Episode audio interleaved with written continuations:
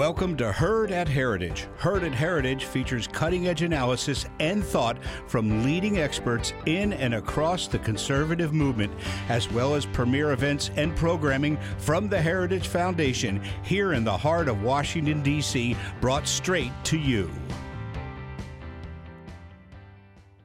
Thank you for listening to this Heritage Foundation event. Every day, the Heritage Foundation holds important events with respected and influential leaders and policy experts on today's most important issues. Our events are part of our mission to formulate and promote conservative public policies based on the principles of free enterprise, limited government, individual freedom, traditional American values, and strong national defense. We hope you enjoy the program. My name is Rachel Greszler, and I am a research fellow here at the Heritage Foundation focusing on budget, economics, and entitlements. Um, I'm delighted to welcome you here today for our presentation on the Rich States, Poor States, um, American Legislative Exchange Council State Economic Competitive Index.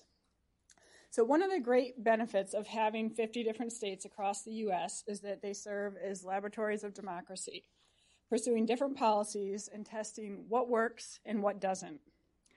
And as this report shows, states do pursue very different policies with stark results. So, New York, for example, has one of the highest state and local tax rates. Um, combined for individuals, the top rate is 12.7%, and for corporations, it's 17.2%. And over the period between 2005 and 2016, New York had 1.9 million more people leave the state than it had come into the state. Contrast that with Florida, which has no income tax for individuals and a top rate combined rate of 5.5% for corporations. Florida had 1.1 million more people come into the state than left the state over that same period. But it's not only taxes that contribute to whether a state is flourishing or stagnating. The Rich States, Poor States report looks at 15 other factors as well, including labor laws, regulatory burdens, debt, and unfunded pension obligations. And those are the things that help determine what policies will help the states thrive and what state policies will hurt opportunity and growth. That's why this book serves as such a helpful um, source for policymakers. As Senator Tim Scott from South Carolina said, Publications such as Rich States, Poor States serve as valuable tools to provide policymakers with a blueprint for job creation and economic success. So that is why I'm delighted today to have these panelists here with us to discuss what they have found um, across the states and what is helping states grow and what is hurting them. Um, first up here, we have Steve Moore. Steve is um, a founding author of the Rich States, Poor States Competitive Index, and that's just one of his many accomplishments. Steve is now on his second tour of duty with the Heritage Foundation. Um, during his t- two breaks there, he was um, he has done things including serving in the Reagan administration, working for Congress's Joint Economic Committee. He founded the Club for Growth as well as the Free Enterprise Fund, and he also served as an economics writer for the Wall Street Journal. Currently at Heritage, he is the visiting fellow in the Project for Economic Growth and Opportunity. Next is Jonathan Williams. Um, not only is Jonathan the lead author of our Rich States, Poor States report that we're looking at today, but I'm willing to bet he also has more frequent flyer miles than anybody in the room. Um, Jonathan regularly travels over 100,000 miles per year as he travels across the country to work with state policymakers, congressional leaders, and members of the private sector to develop fiscal policy solutions for the states. Jonathan does this in his role as the chief economist and vice president for the Center for State Fiscal Reform at the American Legislative Exchange Council, also known as ALEC. Prior to joining ALEC, Jonathan worked at the Tax Foundation. And Adam Michel is also a Tax Foundation alum. Um, he's better known, however, as Heritage's tax guru or more formally, a Senior Policy Analyst in the Grover M. Hermann Center for the Federal Budget at Heritage. Adam's work focuses on how taxes impact opportunities and the well being of Americans. Before coming to Heritage, Adam worked for the Spending and Budget Initiative at the Mercatus Center. And Adam is also currently pursuing his PhD at George Mason University. We're going to structure this today as kind of a question and answer um, panel as opposed to having prepared remarks. So I'm going to sit down here and join our panelists um, and just lead a discussion here.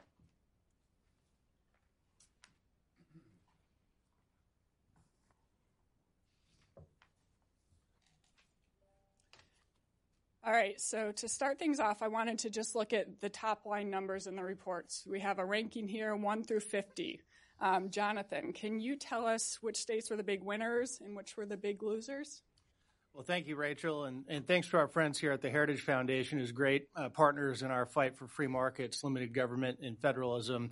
And of course, we focus at the state level, which has been so great to work on this report with my co-author here, Steve Moore. Uh, and this has been an exciting 11 years. It's hard to believe we've been putting this together 11 years now, Steve, but we've seen so many changes at the state level uh, just in the last several years uh, that would be very interesting to document. And our ranking system, as Rachel pointed out, uh, does assign a numeric value for every state based on 15 equally weighted factors. Uh, we chose those factors for a couple of reasons. Uh, Art Laffer, who's been keeping this data set uh, more or less the same for 50 years, chose the factors because they're things that matter, we know, based on the evidence for economic growth and competitiveness. But perhaps just as importantly, as we see all of these indices really out there today, is the factors that we measure in rich states, poor states are directly controlled by state legislators. There's so many of these out there that are things like weather and quality of life and things that legislators would love to be able to legislate but cannot. Uh, and so the factors that you'll see in rich states, poor states with how we measure the states is how we uh, will go over the ranking here. Uh, those are things that legislators in the 50 state capitals directly control. And so for the 11th year in a row, uh, the honor of the top state in terms of economic outlook goes to our friends in Utah, a state that has kept things very competitive, that has grown tremendously in terms of their economy. The new population numbers that just came out, which we'll be talking about later, prove that fact as Utah is one of the fastest growing states as people continue to vote with their feet toward states with low taxes and competitive environments. But as people often ask, you know, why is Utah, what's the staying power that Utah has had now for 11 years at the top in, in terms of best economic outlook? Really, I point to a few things. And that, first of all, is they have a, a single rate flat tax that they adopted about 10 years ago under Governor John Huntsman before he actually went to serve in the Obama administration. Uh, so it came together and, and, and, made a flat tax, reduced their top rate. They were a state, and this is really, I think, an existential issue for states in that they reformed their pension system, the massive unfunded liabilities that we detail annually at ALEC that threaten both spending and taxes at the state level. Uh, Utah got ahead of the curve and actually moved towards more of a defined contribution private sector model uh, six or seven years ago under our good friend Dan Liljenquist, and that has seen massive savings for the taxpayers of Utah. And then finally, for Utah, they've adopted, I think, a very innovative approach to keeping property taxes limited. Who here thinks their property taxes are too high, right? Pretty much every hand usually goes up in the audience when I ask that question. Utah has gotten to the heart of the issue, which is stopping the stealth property tax increases through the assessment process. So assessment driven property tax increases when local officials will say to you directly in the face that we just cut your property tax rate, but you look at your bill and your bill actually went up. That's something through Utah's truth and taxation law that they were able to put a stop to. So lots of great free market policy stories from the top state in the index. The rest of the top five that we can talk about perhaps as we go. Idaho, a state that benefited dramatically from federal tax reform and cutting rates as relates to the changes in the federal code. Indiana, North Dakota, and Arizona in the top five. The states uh, that have a lot of work uh, still to be done when it comes to their outlook being at the last. Uh, New York's been 50th out of 50 for nearly every edition of Rich States, Poor States. Uh, Bernie Sanders, Vermont comes in at uh, 49. Steve's home state of Illinois at 48. California and New Jersey round out the bottom five. Thanks, Jonathan. You noted that both Utah's remained at the top and New York at the bottom. Have there been any big winners, big gainers, or ones that have dropped a lot? There's a there's quite a few notable stories there when it comes to the states that have won and lost the most over now 11 years. And it's important to mention we've kept a consistent time series. We've gone to great lengths to do that. So we have comparable data. Uh, variables have not changed. We've been able to keep that. So we're able to reliably say the variables that were there in 2007 and 2008 when it kicked off the report are same variables that we look at today. But a couple of the states that really uh, stick out um, in terms of positive movement, and that is North Carolina and Indiana. Uh, North Carolina and Indiana were both in the mid 20s just five or six years ago when it comes to their economic outlook rankings, and now you find them both in the top 10. Uh, Indiana's taken a little bit more of an incremental approach, starting with Mitch Daniels and Mike Pence as governors, and now Governor Holcomb. Uh, but they've continued to chip down barriers to entry in terms of businesses and individuals coming into Indiana. One of the big ones that made you know lots of waves uh, politically, at least, was right to work, where Indiana really set off the the domino effect across the Midwest that we've seen many states now become right to work states as a yes or no option to become more competitive for their economies. My home state of Michigan followed along, but I think it's very safe to say that if Indiana hadn't led the way on right to work, Michigan and, and, many of the other states in the Midwest may not be right to work today. But they've also kept spending in uh, check. They've cut rates down.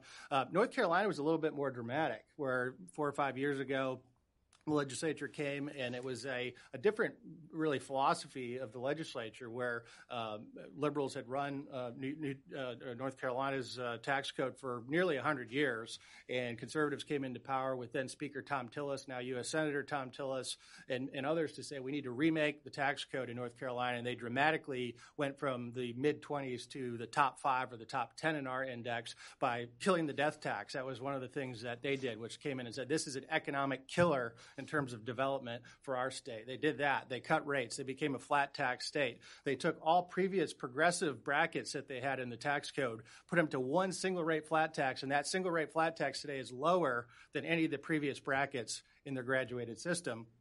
And by the way, I'll end with this and why North Carolina is so impressive is when I go around the country and I ask people to talk about their corporate tax system and, and we counsel them on what, what is best practice, I ask them, what is North Carolina's corporate income tax rate today? And they'll say four, maybe 5%, or they must be really competitive. Now I say it's actually just phased down to 2.5%. That is the cost of doing business in North Carolina is 2.5% corporate income tax rate. When you compare it against rates like New York and some of the others that we mentioned at the bottom hand of this list, it's no surprise that no, not only just businesses and people are voting with their feet, voting with their pocketbook, going to states like North Carolina to become more competitive and more profitable.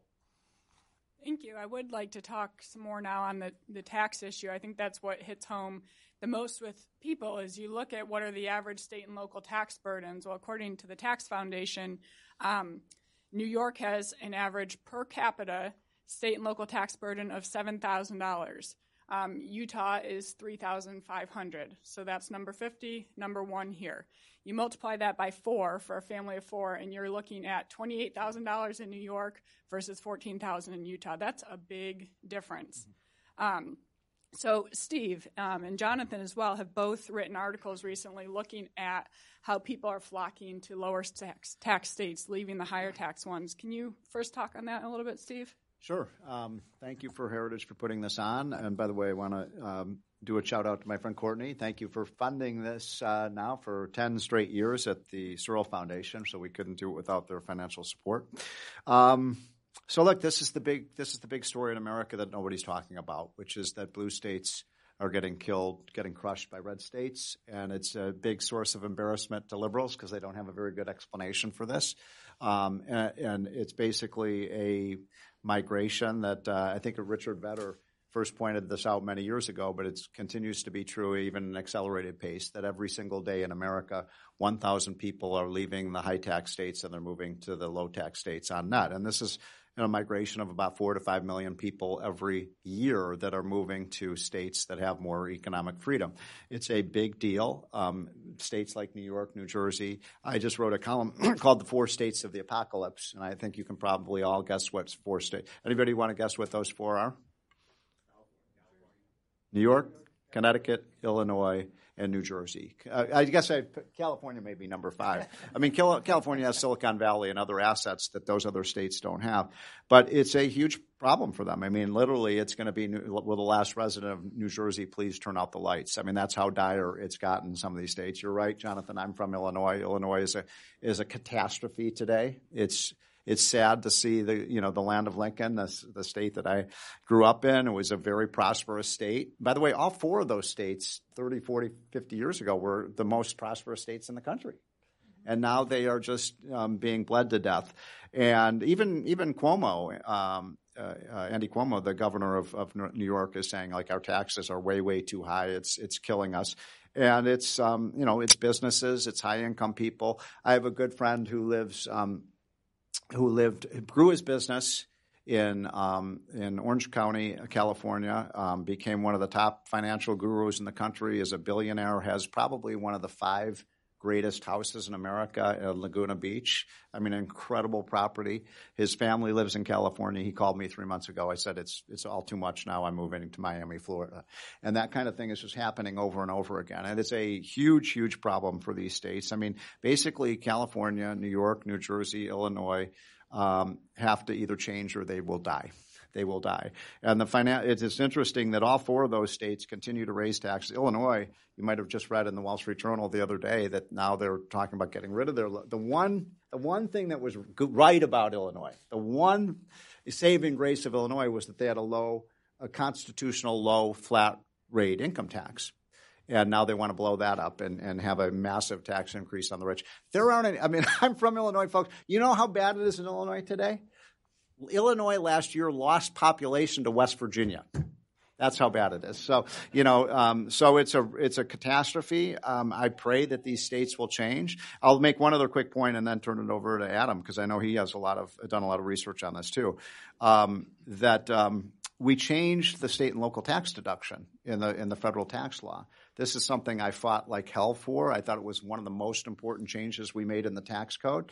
Um, I believe in federalism. I believe states should be, you know, I'm a big states' rights guy. I believe states should be able to do what they want, but there has never been any rationale for why people in Texas and Florida and New Hampshire should have to pay higher taxes to fund big government services in states like Illinois and New York and New Jersey. I mean, there's just it's not it's not fair for the low tax states to pay higher federal taxes to subsidize the, the uh, the high tax states. That doesn't go on anymore. That's effectively raised the highest income tax rate in states like California, New York, New Jersey, and Illinois by 40%.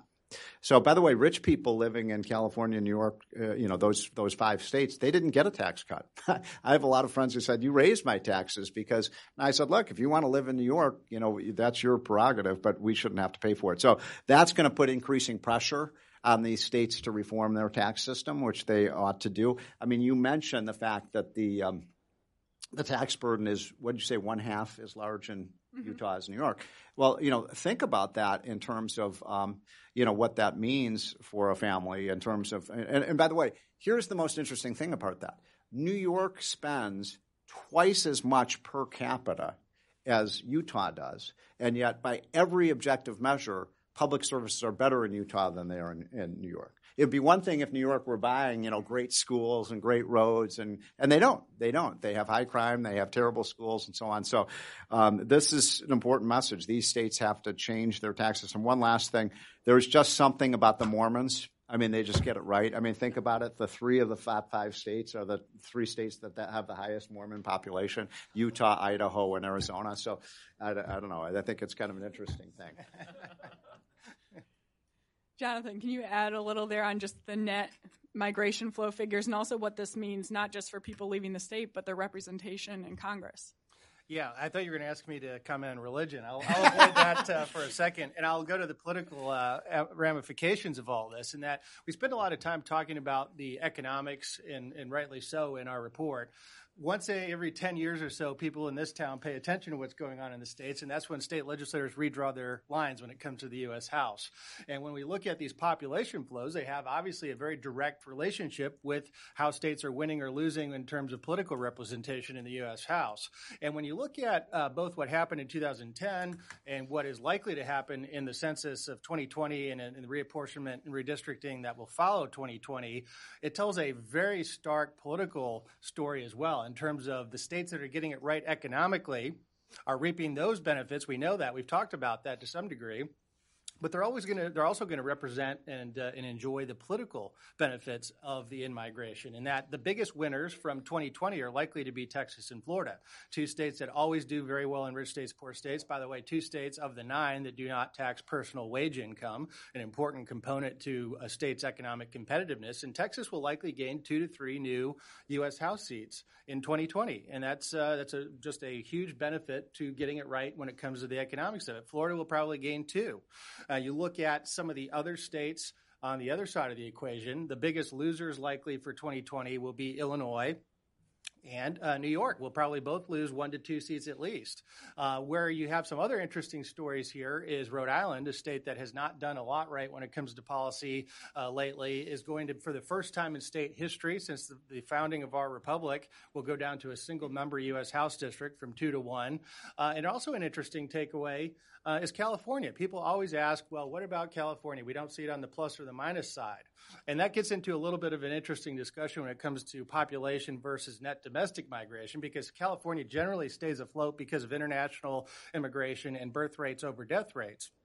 Now, when we look at uh, what 2020 plans uh, when it comes to the numbers is California may actually lose a congressional seat despite international immigration and birth rates being strong because of the vast net domestic migration of people voting with their feet to the other 49 states, those businesses and others that are continually outbound from California. That would be a remarkable trend for every single census from the basically statehood for California in 1850 up until 2010. California gained U.S. House seats and sometimes dramatically so. 2010 was a marker in the history of California. It was the first time they did not gain a U.S. House seat, and 2020 may be the first time they lose a, U.S. House seat because of this net domestic migration effect. Uh, so, a piece that I recently had in the Hill that was on Drudge got, talks through comprehensively how states are going to win and lose in 2020, likely based on it, and kind of brings it back to the economics of the issue. We cannot separate the economic benefits and then what DC will see on the political side. Yeah, and Adam, you've looked a lot at corporations, and people can't leave the states if they don't have somewhere to go that's offering them a job. Can you talk about what's happening there? And in, in particular, we saw Amazon decide to pull its second headquarters from New York City, who, you know, in a state that's number 50 here, and yet it kept its other headquarters in Virginia, ranking number 10. Yeah, thank you, Rachel. The so at the federal level, we lowered the corporate tax rate as part of this last tax reform. And so internationally, that should have the impact of businesses no longer flooding out of the United States like it was happening before the reform, but instead we're seeing businesses and business investment flow back into the United States. The exact same thing happens at the at the state and local level. Uh, North Carolina is a, is a great example, lowering the corporate tax rate, sort of stepping it down over time. They've seen tremendous business investment in the state um, to the extent where they haven't seen dramatic reductions in the amount of actual revenue they're getting simply because they have so many more businesses that keep moving into the into the state. And the hope there is they can eventually eliminate the corporate tax because uh, because the economy is so strong uh, they, they they know that this is such an important factor for businesses choosing what state to live in. The uh, to to headquarter in they uh, eliminating the tax has been an, uh, something that has been driving legislators in, in the state that, that I've heard from. Uh, I think Amazon is a is an interesting issue on the flip side of that. So lowering tax rates across the board benefits everyone. Giving spe- uh, special handouts or specific tax breaks to this business or that business is is competition in the sort of in the bad way that it it ultimately falls to just large, powerful corporations that have the lobbyists to go knock on the doors and ask for these favors, like we saw uh, with Amazon, instead of the little guy being able to access those exact same benefits. I think the the New York story is particularly interesting because it shows that when businesses wrap themselves with government for these special handouts, it it moves them from the sort of free market private sector into this quasi government controlled uh, position where they're now at the whims of partisan groups that may have a different agenda other than creating jobs and and making products at lower prices. And and so and we saw this in New York that it ultimately wasn't a good uh, economic decision for Amazon to even take these large benefits simply because of the, the sort of how attached they become to the local governments. Uh, so I think it's a it's a cautionary tale, and I and hopefully it turns the tide away from uh, New York's having high tax rates for everyone, but then giving preferences to specific businesses to the North Carolina uh, example of low tax rates for everyone. Yeah, and I think that's a good point is that corporations want to know the rules ahead of the game and would rather have a level playing field than to take um, you know, be having to cozy up to politicians and not know whether or not those special breaks that you've negotiated for however many years are going to be around after the next election. Um, so that's a good point to make on the corporations there. I want to talk about the Tax Cuts and Jobs Act because this is the first year, you know, following the first year that the states had some big changes, both in terms of their total revenue coming in, but also how that impacted them through the SALT deduction. So the state and local tax deduction, it used to be the case that individuals could deduct all the state and local taxes that they paid on their federal returns. Um, now they are capped at $10,000. And ironically, those who are opposing this cap are the ones from the blue states that want to tax the rich but not their rich. Um, the the SALT deduction is really both a matter of economic policy and also fairness. Um, so we have the case prior to the SALT limit that you had people in New York, um, on average, the millionaires in New York pay $500,000 in state and local taxes, um, compared to millionaires in Texas paid about $70,000 in state and local taxes. That means that all taxpayers across the U.S., all federal taxpayers, are giving the New York millionaires roughly a $200,000 break on their federal taxes and they're giving the Texas millionaires roughly $28,000 break on their federal taxes. That was not fair, and that's not productive. Um, so, Adam, there's a lot going on there with the SALT deduction, and I wanted to have ask you about the impact that it's having both on the state revenues um, and also the policies that they're enacting. You think you laid out uh, sort of nicely the case for eliminating the SALT deduction. We used to have uh, this full subsidy that was uh, making folks in in Tennessee and Texas in uh, in low tax states subsidize high tax rates in California in New York. Um, I think the difference between that the taxpayer that you just mentioned in New York versus Texas, the difference in their tax liability simply because of the state they the difference in their federal tax liability simply because of the state they were in was $180,000 a year um, simply because of so this that's the cross subsidization from Texas to New York.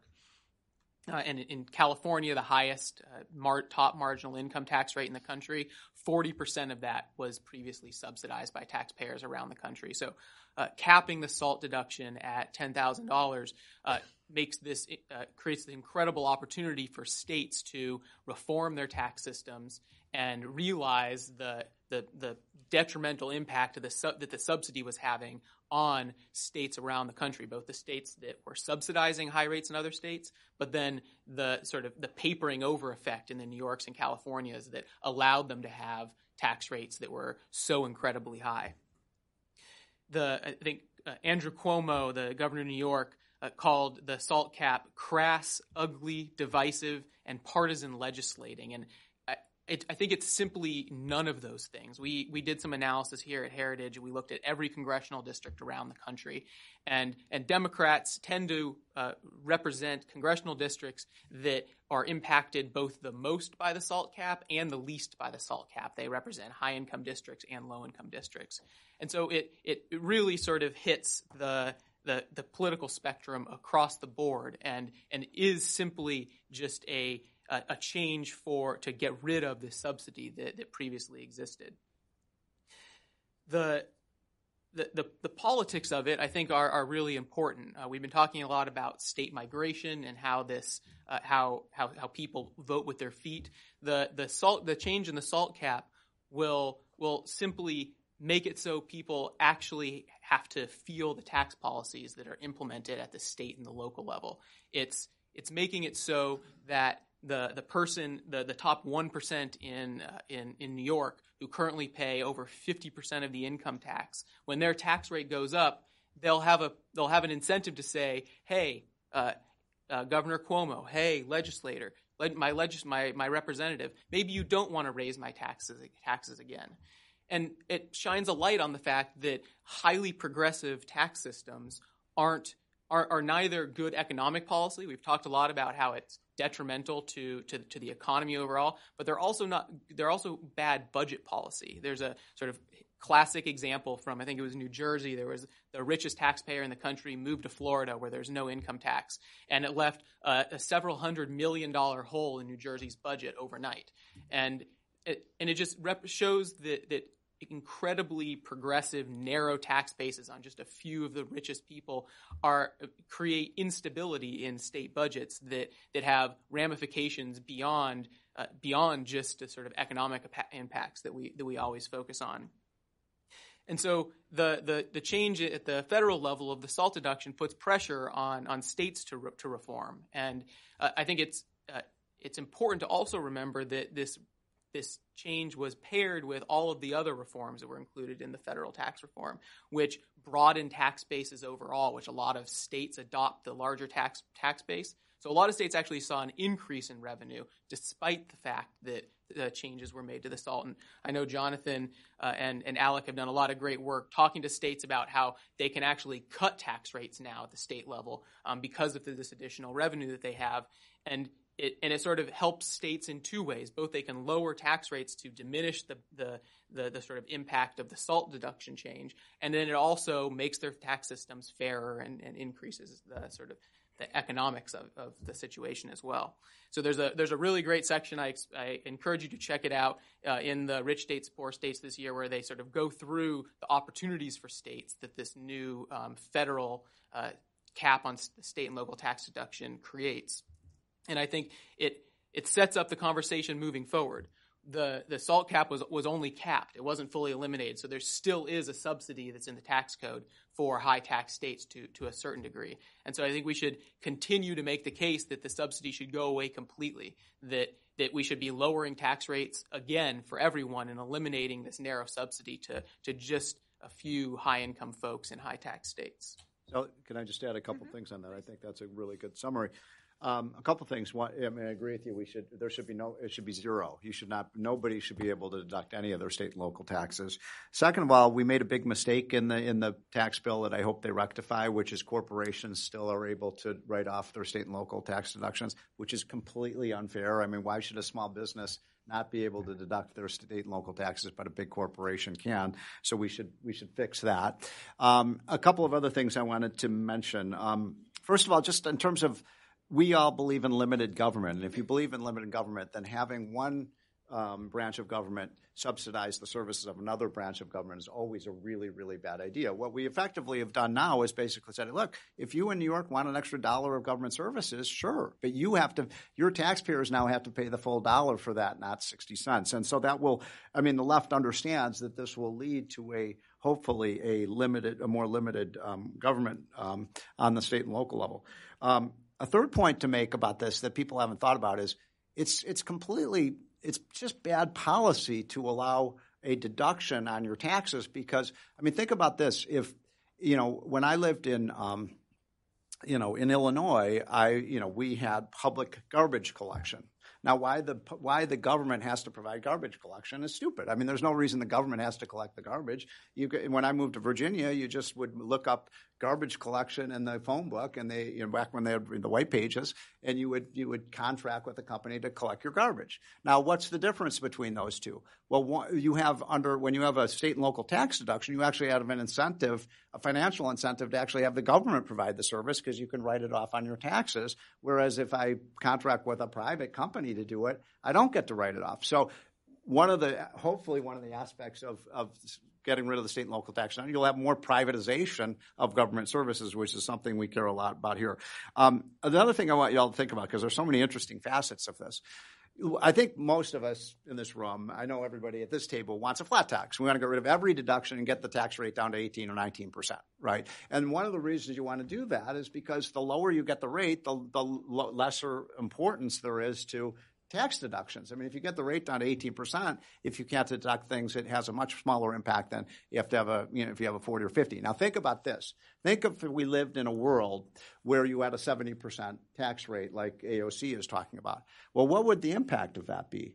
Now, all of a sudden, states would be raising their tax rates through the roof because 70% of that could be could be written off on their federal taxes. So that's that would be a really bad thing. And then finally, just to, you know, I find I do find it very comical. The left is having a really hard time with this because they they desperately want to move back to the old regime where you could write off your your state and local taxes on your federal taxes. But guess what? Here's the killer for them: that the top one percent sixty percent of the of the revenue loss comes from the richest one percent, the millionaires and billionaires. So it, when the left keeps talking about bringing this back, what they are talking about is the biggest tax cut for rich people in the history of America. Exactly. And by the way, I mean, one of the things that I find so fascinating about this debate is all these governors who told us for decades that taxes don't matter. matter, Yeah. right? Are now all on record saying if we do away with this subsidy to our high tax regimes in our states, we're going our taxpayers are going to be out of luck, right? So we've collected this uh, great collection of quotes now from all of these high tax, high spending politicians who are now on record calling for lower taxes. So, as Steve alluded to, when this discussion then goes to Albany and goes to Trenton and goes to Springfield and Sacramento, we're going to be reminding them those those quotes. Except the I think they're problem is, you know, the problem is, you know, we these these liberal states are so liberal, they're just plowing. They go, we don't care. We're going to continue. I mean, Connecticut and Illinois and New Jersey just had the biggest tax increases in the history of their states, even though they can't write. I mean, they're like, are you people idiots? I mean, you know, it's going to cause. We estimated in our Wall, Wall Street Journal piece last year that we wrote the three of us that that this will cause an additional three million people a year to move out of the high tax states if they don't change their policies.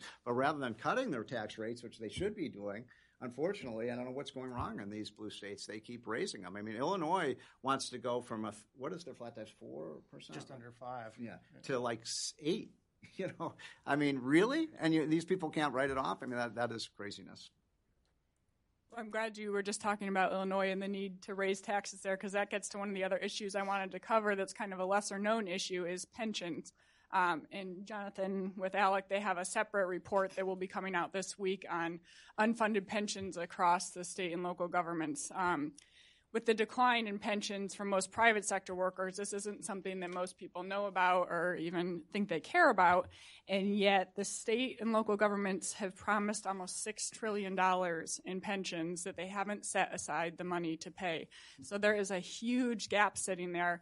And that gap is part of the reason that places like Illinois are thinking about how, how are we going to come up with this revenue? We need to you know, change our flat tax here and go to a more progressive one because they simply can't keep paying their pension bills, and it's gotten to that point where they're having to do something. Um, Jonathan, can you talk about what these unfunded liabilities are doing to the states and whether or not it's impacting them yet?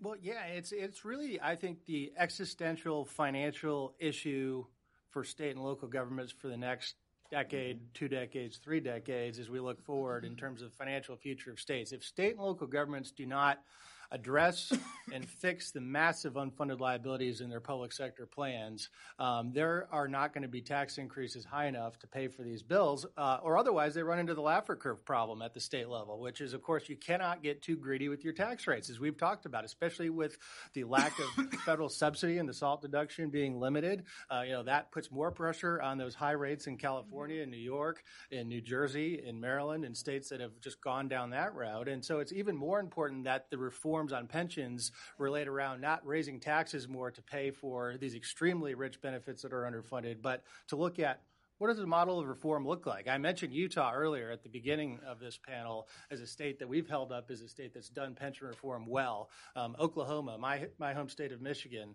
uh, even Pennsylvania, uh, signed into law by a Democrat Governor Tom Wolf in the last couple of years, have all undertaken substantial pension reform that has reduced unfunded liabilities. And by the way, Rachel moved towards more of the 401k model in the private sector that has worked well, that has funded these states have gotten away with using uh, accounting that would put them in prison if they were CFOs or CEOs signing off on those financial statements. I mean, when I go around and talk to legislators, many of them, if they're new, don't know the dynamics of generally accepted accounting principles in the private sector versus uh, the GASB standards, the Government Accounting Standards Board standards that state and local governments use when it comes to pensions, which allows them to assume things like 7 or 8% assumed rates of return every year for the next 20 or 30 years. It assumes that their workforce grows, that people will work longer, but then they die after retirement. And they play all these kind of very strange actuarial games to hide the liabilities. But even even still, we at ALEC have spent a lot of time measuring the liabilities in a more accurate way.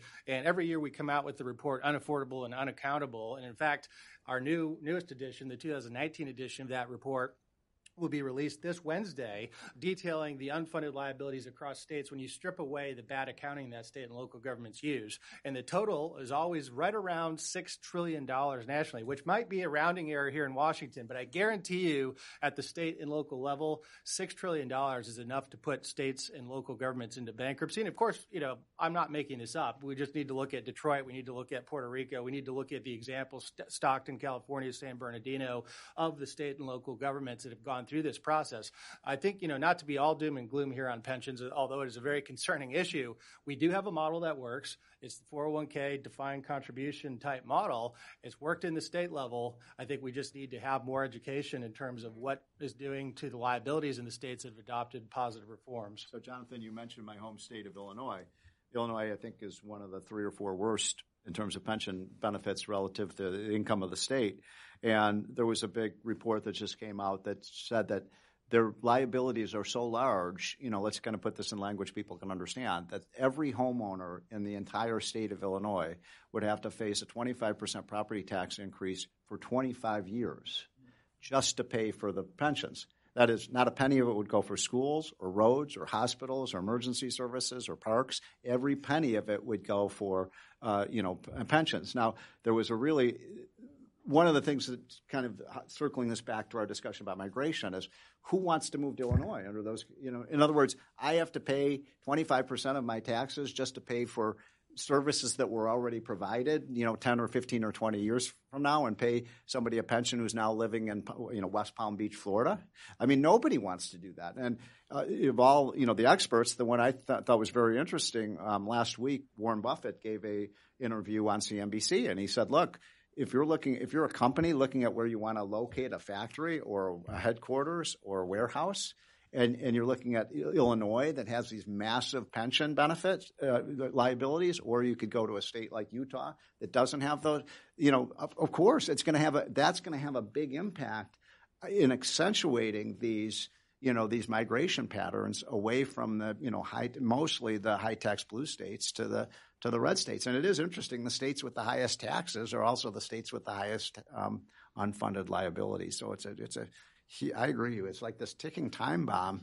And, and, you know, by the way, in Illinois, just to give you a sense of how bad it is, so the Illinois Supreme Court has ruled that these these pension benefits cannot be taken. They have a legal right to these these pension benefits. That means if the state goes bankrupt, the first people in line to get the state revenues will not be teachers, will not be schools, will not be maintaining public safety. It will be paying money for retired, you know, pensioners. It's it's it's preposterous, and yet that's the situation a lot of states find themselves in. And of course, in Illinois, they've actually taken it to the extreme. Will you stop picking on my state? hey, you know, it was Michigan for about a decade. Now it's Illinois, Steve. So, uh, but when it comes to um, when it comes to Illinois, uh, they have a situation where their Supreme Court has said even future COLAs are not allowed to be altered. Yeah. I mean, that's the kind of situation they can't change a thing when it comes to their pension system. And just to elaborate on Steve's point, point, ninety percent of every new dollar going into education statewide over the last five years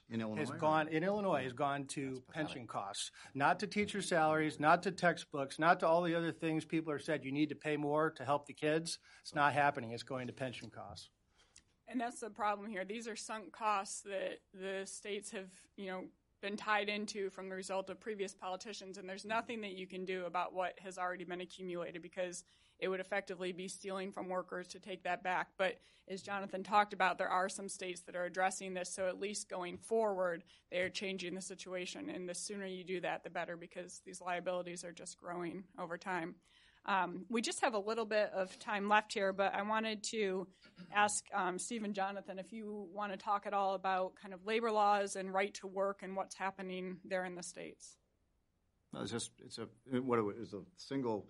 I mean, we say the two biggest factors in terms of where businesses and jobs and income uh, and people locate uh, are highest income tax rate and right to work laws. Those are the two most important. Um, and right to work is what is it now? What what is it? Twenty seven? How many is it? Twenty. There's a couple of losses recently, yeah. right? So we're just under thirty. So uh, you know that, and, and so the you know the the jobs are being created. You know we've done this for 12 years. The jobs are created at twice the pace in the right to work states as the non right to work states. When I was at the Wall Street Journal, we'd meet with CEOs all the time, you know, run major, major Fortune 50 companies. They say, we don't even, if a company is not right to work, we don't even, they're not even in the game.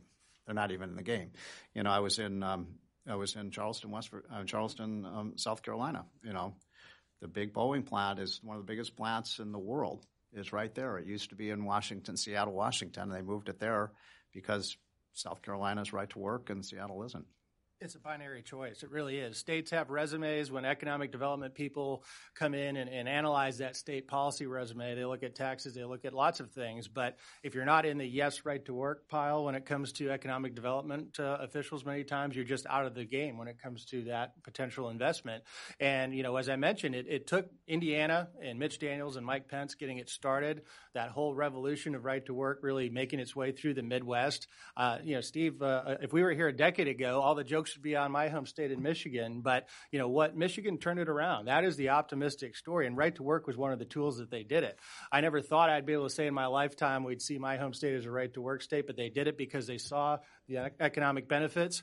And they had been scared by uh, you know lots of left wing officials for you know 50 years that if you adopt right to work, you're going to lose your majorities, you're going to lose your seats when you so run for reelection. Are, Not one incumbent lost their reelection as a right to right to work. Jeopardy of they're, they're attacking right to work now. A couple states were in some. Well, there's a few. There's a couple of interesting stories there. In that Missouri just repealed uh, right to work. It was a huge ballot initiative funded by uh, labor that uh, voted to overturn right to work in Missouri. I think right to work will be back in Missouri. I think it's just going to um, perhaps be this year, next year before they have that discussion. What about Virginia? Uh, Virginia, uh, I think that's a very interesting question, right? Because uh, there's been bills filed in the legislature in Virginia to overturn right to work. It certainly won't happen under this legislature, but I think it is a threat going forward. But let me say one other thing, and that is New Mexico, a state that um, had been working on local right to work. So you had uh, something like a dozen counties in New Mexico become a local work, right to work ordinances. And by passing those in the last couple of years, their uh, new governor, uh, left wing Democrat, as well as the legislature came together and basically said, we're going to preempt local right to work and we're going to retroactively do it. And so any local government in New Mexico that has tried to adopt right to work at the local level through ordinance in the last couple of years is now disallowed. So some very bad movements in a couple of states on right to work. But I think overall, if we take a step back and say where were we were 10 years ago on right to work uh, versus where we are today, uh, freedom to work is winning across the states. Right. Well, we have a little bit of time left now. If you have a question, please go ahead and raise your hand and state your name and organization. We've got a couple microphones here. Let's go in, in the back there. Right here. Yeah, my name is Andy Morton, and I'm uh, I, have a, I have a small company, Morton Economics, formerly of the House Budget Committee staff with with uh, with Chairman Black. Uh, I I find this this work, Steve, Jonathan, uh, Adam, very compelling. Uh, it's just really interesting stuff, and I find it very persuasive. But I want I want to I want to give you a, a chance to comment on so one one of my I have a number of economist friends. One of them is a very liberal guy, and he in this area he he brings up let's see work from last spring, I believe, by the uh, Economic Policy Institute, and they looked they looked specifically at Minnesota versus Wisconsin in that in that particular report. I'm from Iowa originally, Stephen.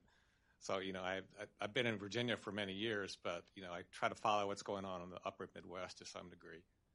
So, so you look at this report and they, they argue that the, since 2010, now obviously they missed, they missed last year, but, basically 2010 through 16, 17, the, they argue the economic performance in Minnesota has been better than Wisconsin. And they but, but more more importantly they attribute that difference to what they what they call the progressive policies of Minnesota versus versus the more market oriented more conservative policies of uh, Wisconsin over that period. Could you comment? Because because obviously I think I think you would see a different story there I uh, I suspect between those two states well, I'll take a quick swing at this. I mean, one of the things, look, the, the, the evidence is overwhelming, right? It is irrefutable. Everything that we said. I mean, it's you can't. So what they do is they say, well, what about this state or what about that? I mean, there's 50 states, and we're not saying that policy is the only thing that matters. There's a thousand reasons why one state might get richer than another. What we're saying is these are pretty powerful factors, and we have you know very strong evidence that that uh, that they have a big impact, and people you know people can see it with their eyes. I was I've been in I've been in Texas, Tennessee, and Florida in the last you know uh, month all I see is New York, Connecticut, and Illinois license plates. I mean, you know, who are you going to believe? The Economic Policy Institute or your own two eyes, right? As Groucho Marx would say. And so, um, yeah, you can always cherry pick and say, well, gee, look at what's happening in this state. They're doing well, and, and this one isn't. But if you look at it on a grand scale, it's, I think the evidence is pretty clear. But I don't know that. Do you know the specifics about this Minnesota, Wisconsin? There's a couple of things. And so my left wing economist friends will point out Minnesota, will point out Oregon, a few states that are certainly anomalies when it comes mm-hmm. to the overall data. I mean, Oregon, I think, is somewhat easily explained away by the idea that, yes, they're high tax, but they're less high tax than California. And they have almost all of the in migration and in capital migration is coming from California to Oregon, a state without a sales tax. Now, Minnesota's a little bit more difficult, but what Minnesota looks really like, and I've talked to folks on the ground about this, is they've had such a history of, of a lot of the big C corps located in the Twin Cities there that that's been their base of jobs. And of course, there's a huge frictional cost when you say, hey, all of a sudden you're going to pick up and move your headquarters and, and hundreds, if not thousands, of employees to another state that's a that's a big equation. You know, so those big companies have decided to stay in the Twin Cities, and in some cases, that's kept an employment base there. Now, on the other hand, uh, depending on what time frame they're looking at, if they're looking at growth versus actual income levels, that's always a trick that's played. A lot of times they just look at per capita income versus growth in income and things like that. And of course, the Scott Walker reforms have uh, you know started in roughly 2011 uh, with Act 10 and some of those other big reforms. Right to work came later, if you remember. So some of those things are still early on in their stage of development when it comes to seeing the benefits from them. And let's not forget, let's not make uh, let's not let's not let them paint uh, Wisconsin is a low tax state. Wisconsin actually is a high tax burden state that has high income tax rates still on both personal and corporate income. That's something I told Governor Walker's policy people last time I was in Madison. They weren't exactly happy about that because it didn't fit the narrative. The narrative was, and it was very true, that Scott Walker did a lot of great things except that he didn't get to cutting the personal and corporate income tax rate. So those barriers still do exist. It's not a great comparison when it comes to perfectly low tax Wisconsin versus high tax Minnesota.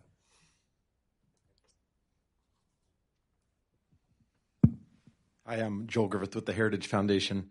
Um, proud to have worked with both Jonathan and Stephen on this in the past few years. So uh, we've seen a lot of uh, items in the news um, regarding tax incentives or businesses, whether it's Foxconn in Wisconsin or Amazon in New York or Caterpillar in Illinois. Can you talk about some of the various approaches uh, by the states in dealing with tax incentives for companies and some of the positives or negatives of the different approaches? I'll, I'll, start sort of high level and, and, let these guys talk about specifics of the states. But uh, actually, thank you for setting this up. Is uh, Joel and I are working on this issue at the federal level, and we now have over 40 years worth of data uh, that has been looked at both by government studies and academic studies. And the overwhelming evidence from every single one of these reports is that uh, that targeted economic development subsidies simply don't work that they tend to move investment from inside outside of the zone to inside the zone which has costs so everyone is made worse off and you can point out that yes this business that got uh, x million dollars worth of subsidies uh, did did do better but what that doesn't look at is all of the businesses they compete with that were put out of business and the jobs that were lost outside of the one thing that you're shining the light on. And so the, the, the evidence is across the board, across states, across countries, uh, at the federal, uh, state, and local level. All of it points to targeted development subsidies simply not working. And so there's there's examples at the federal level, but there's plenty of examples at the state level, whether it be Amazon or I'm sure all across the states. Well, one thing on that, and that's such an important topic, and, and, Joel, thank you for all your good work on putting this uh, publication together over the years. But one of the, uh, and of course at ALEC, we've been very, very um, adamant to make sure that government is not in the business of picking winners and losers. That needs to be happening in the free marketplace. And so tipping the government scales towards one industry or one company over another is bad public policy, not just in theory, though. I mean, let's look at the practice. As Adam pointed out, Amazon. I think that is prima facie evidence when it comes to why these things matter when it comes to overall economic competitiveness instead. And that how much did uh, New York give away basically per job versus what Virginia offered to give per job? It was a factor of, of several times more because it was making up for New York's high taxes. That was one of the big findings that we always look at when we look at this issue is States that have high business tax burdens overall end up wanting to give away more this way because that's the only way they can compete. It, it, in a way, it says competition is necessary, but on the other hand, getting to Adam's distinction between positive economic competition versus crony competition, I think the results are very clear in which model works best. Down here. I'm Peter Ferrara, and I teach at King's College. I just wanted to point out that uh, these uh, population shifts you're talking about are also redistributing political power through the Electoral College. And so, if you compare how that's changed over the past 50 years, you'll see the decline of the rise of states like Florida. Uh, they're taking the place of what Ohio used to mean 50 years ago uh, politically. And so, that's a very powerful uh, mm-hmm. political redistribution that's going on as well. Yep. I think in the report we outline how New York is down something like 14 or 15 U.S. House districts on net in the last 50 years. Mm-hmm. So, I mean, it's an incredible outflow. It's not just a trickle of one seat here or one seat there. We're talking about major political influence being lost.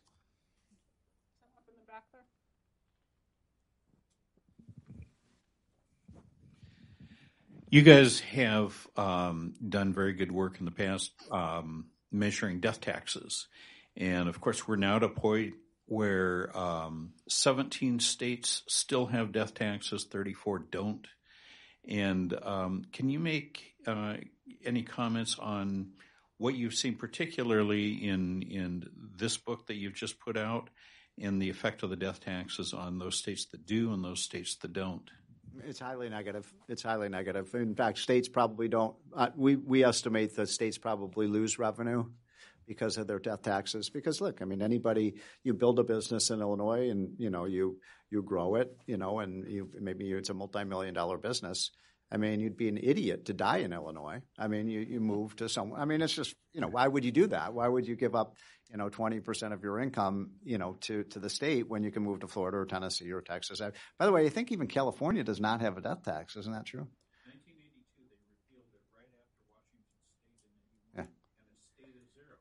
And I know you had a little something to do it. So it's it's negative for the states. They don't raise revenue because they lose so many jobs and so much other economic activity as a result. And, you know, if you take a, a millionaire or a billionaire and they move out of a state, even if they're retired in their 70s, think of all that purchasing power that moves to, you know, these other states. Pardon? You got it. That's the message to legislators. If even California realizes the economic benefit of having no death tax, uh, it's time to around, it's time to take a look at it, right? But when you look at the states, I don't think improved, we should tell people that we shouldn't tell Gavin Newsom that they don't have a death tax, so they'll probably instate it. That's probably a good point. When you look at states that have improved the most, though, to your question, Dick, is states like Indiana and North Carolina that I talked about earlier as two, being two of the biggest winners. Both of those states in our horizon of this publication have repealed their death tax, as you know. You've worked on it. Congressman Jim Banks was a key sponsor of it when he was in the Indiana State Senate. And of course, uh, Speaker now U.S. Senator Thom Tillis was involved with it in North Carolina. But it's not just the red states that realize this. It's actually just a couple of years ago we saw uh, Joe Biden's Delaware repeal their death tax because of the outmigration of wealthy individuals to Florida, uh, leaving the Delaware beaches, going to the Florida beaches. And so this is a bipartisan economic development tool. And to Steve's point, uh, it, it does not cost it really a whole lot at all at the dynamic level. So it's a really an economic no-brainer uh, to, to look at this for a state. I'll, I'll, just I'll note that this, you see the same thing internationally uh, at, the, at, sort of across countries that a lot of your high tax Scandinavian countries also don't have a death tax. Uh, that that it, Sweden does not right? exactly, yeah. and so it, it, the evidence is clear that they don't raise a lot of revenue. They have negative impacts on jobs, on small businesses, and they're just administrative nightmares to comply with. And and so we're seeing states move away from them. We saw the U.S. move away from it in the TCJA by raising the exemption. Hopefully, we can do away with it completely at the federal level.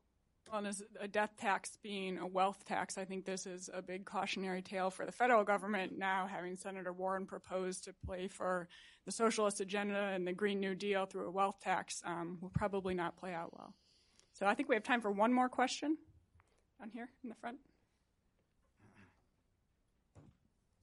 Thank you very much for this uh, book, very helpful. Um, uh, my name is ML. Uh, I'm, I'm, from the Epoch Times. Um, I understand this is also a good guide for investors, foreign investors, right? Uh, I just was, I'm wondering if this, is, if there's any high correlation between FDI, uh, bet- between rich states and higher FDI. I, would you be able to comment on that?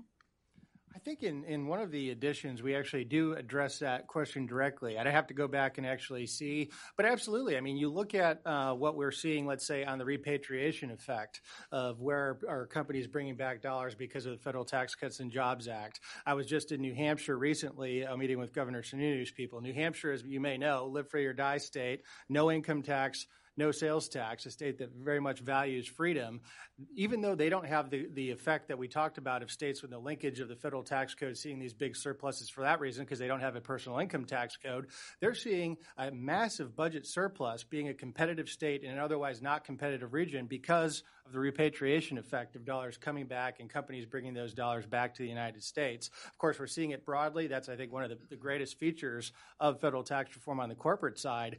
But we're seeing it go to states like New Hampshire. That's an anecdotal example, but um, we'll make sure that we get you some of the more comprehensive data that we put together in previous editions. So before we wrap this up, I just could I make one last mm-hmm. quick point? Um, the kind of next big thing that we have to look out for that I think is the big danger at the state level, and we've mentioned a lot of things, taxes, right to work, and pensions, and so on. The next big one that is is coming from the left is these um, renewable energy requirements, which are hidden taxes on the consumers in these. Um, in these states, I did a report for Heritage a few months ago on this, just looking at the states. It's it's again, this this picture is pretty clear cut that the states that have high renewable energy requirements, 50% or more, where they require half of your you know um, electric power to come from wind and solar, usually they exclude natural gas and, uh, and nuclear. Um, they have their utility bills for the average family are, are, almost double what they are in the states that don't. And what makes this insidious is that I think the left has kind of figured out too. If we raise gas taxes and all these other kind of taxes, people are going to feel that directly, and that's probably not a very smart direction for them to go. So what you do is you just force it on people through the utilities, and then people have to pay higher bills. So, so it's a very indirect tax. And do we actually take we should start taking that into account in the report, these renewable, renewable energy requirements, because who wants to move to a state? I mean, one of the reasons I was in Pennsylvania Ohio in the last couple of weeks, you know, going throughout the state. Pennsylvania and Ohio today are booming, absolutely booming. And Ohio, I don't think they've had such good times in 40 years. And one of the reasons for that is because they have the shale oil, uh, you know, and gas development. And it's, it's, these are energy states right now. It would do significant damage to these states if they, you know, raise these renewable standards. So uh, have we started? We need to put this in the formula because I think it is really the next big thing that's coming from the states, and it's a it's a hidden tax on the businesses and the um, and the uh, families that live in those states. So be a great addition to one of the upcoming reports. I'd like to thank everybody for coming out today. Uh, hopefully, we'll be here again next year. Thank you. Have fun, Jonathan. Great job. That's good. Are we doing lunch now? Or? Yeah.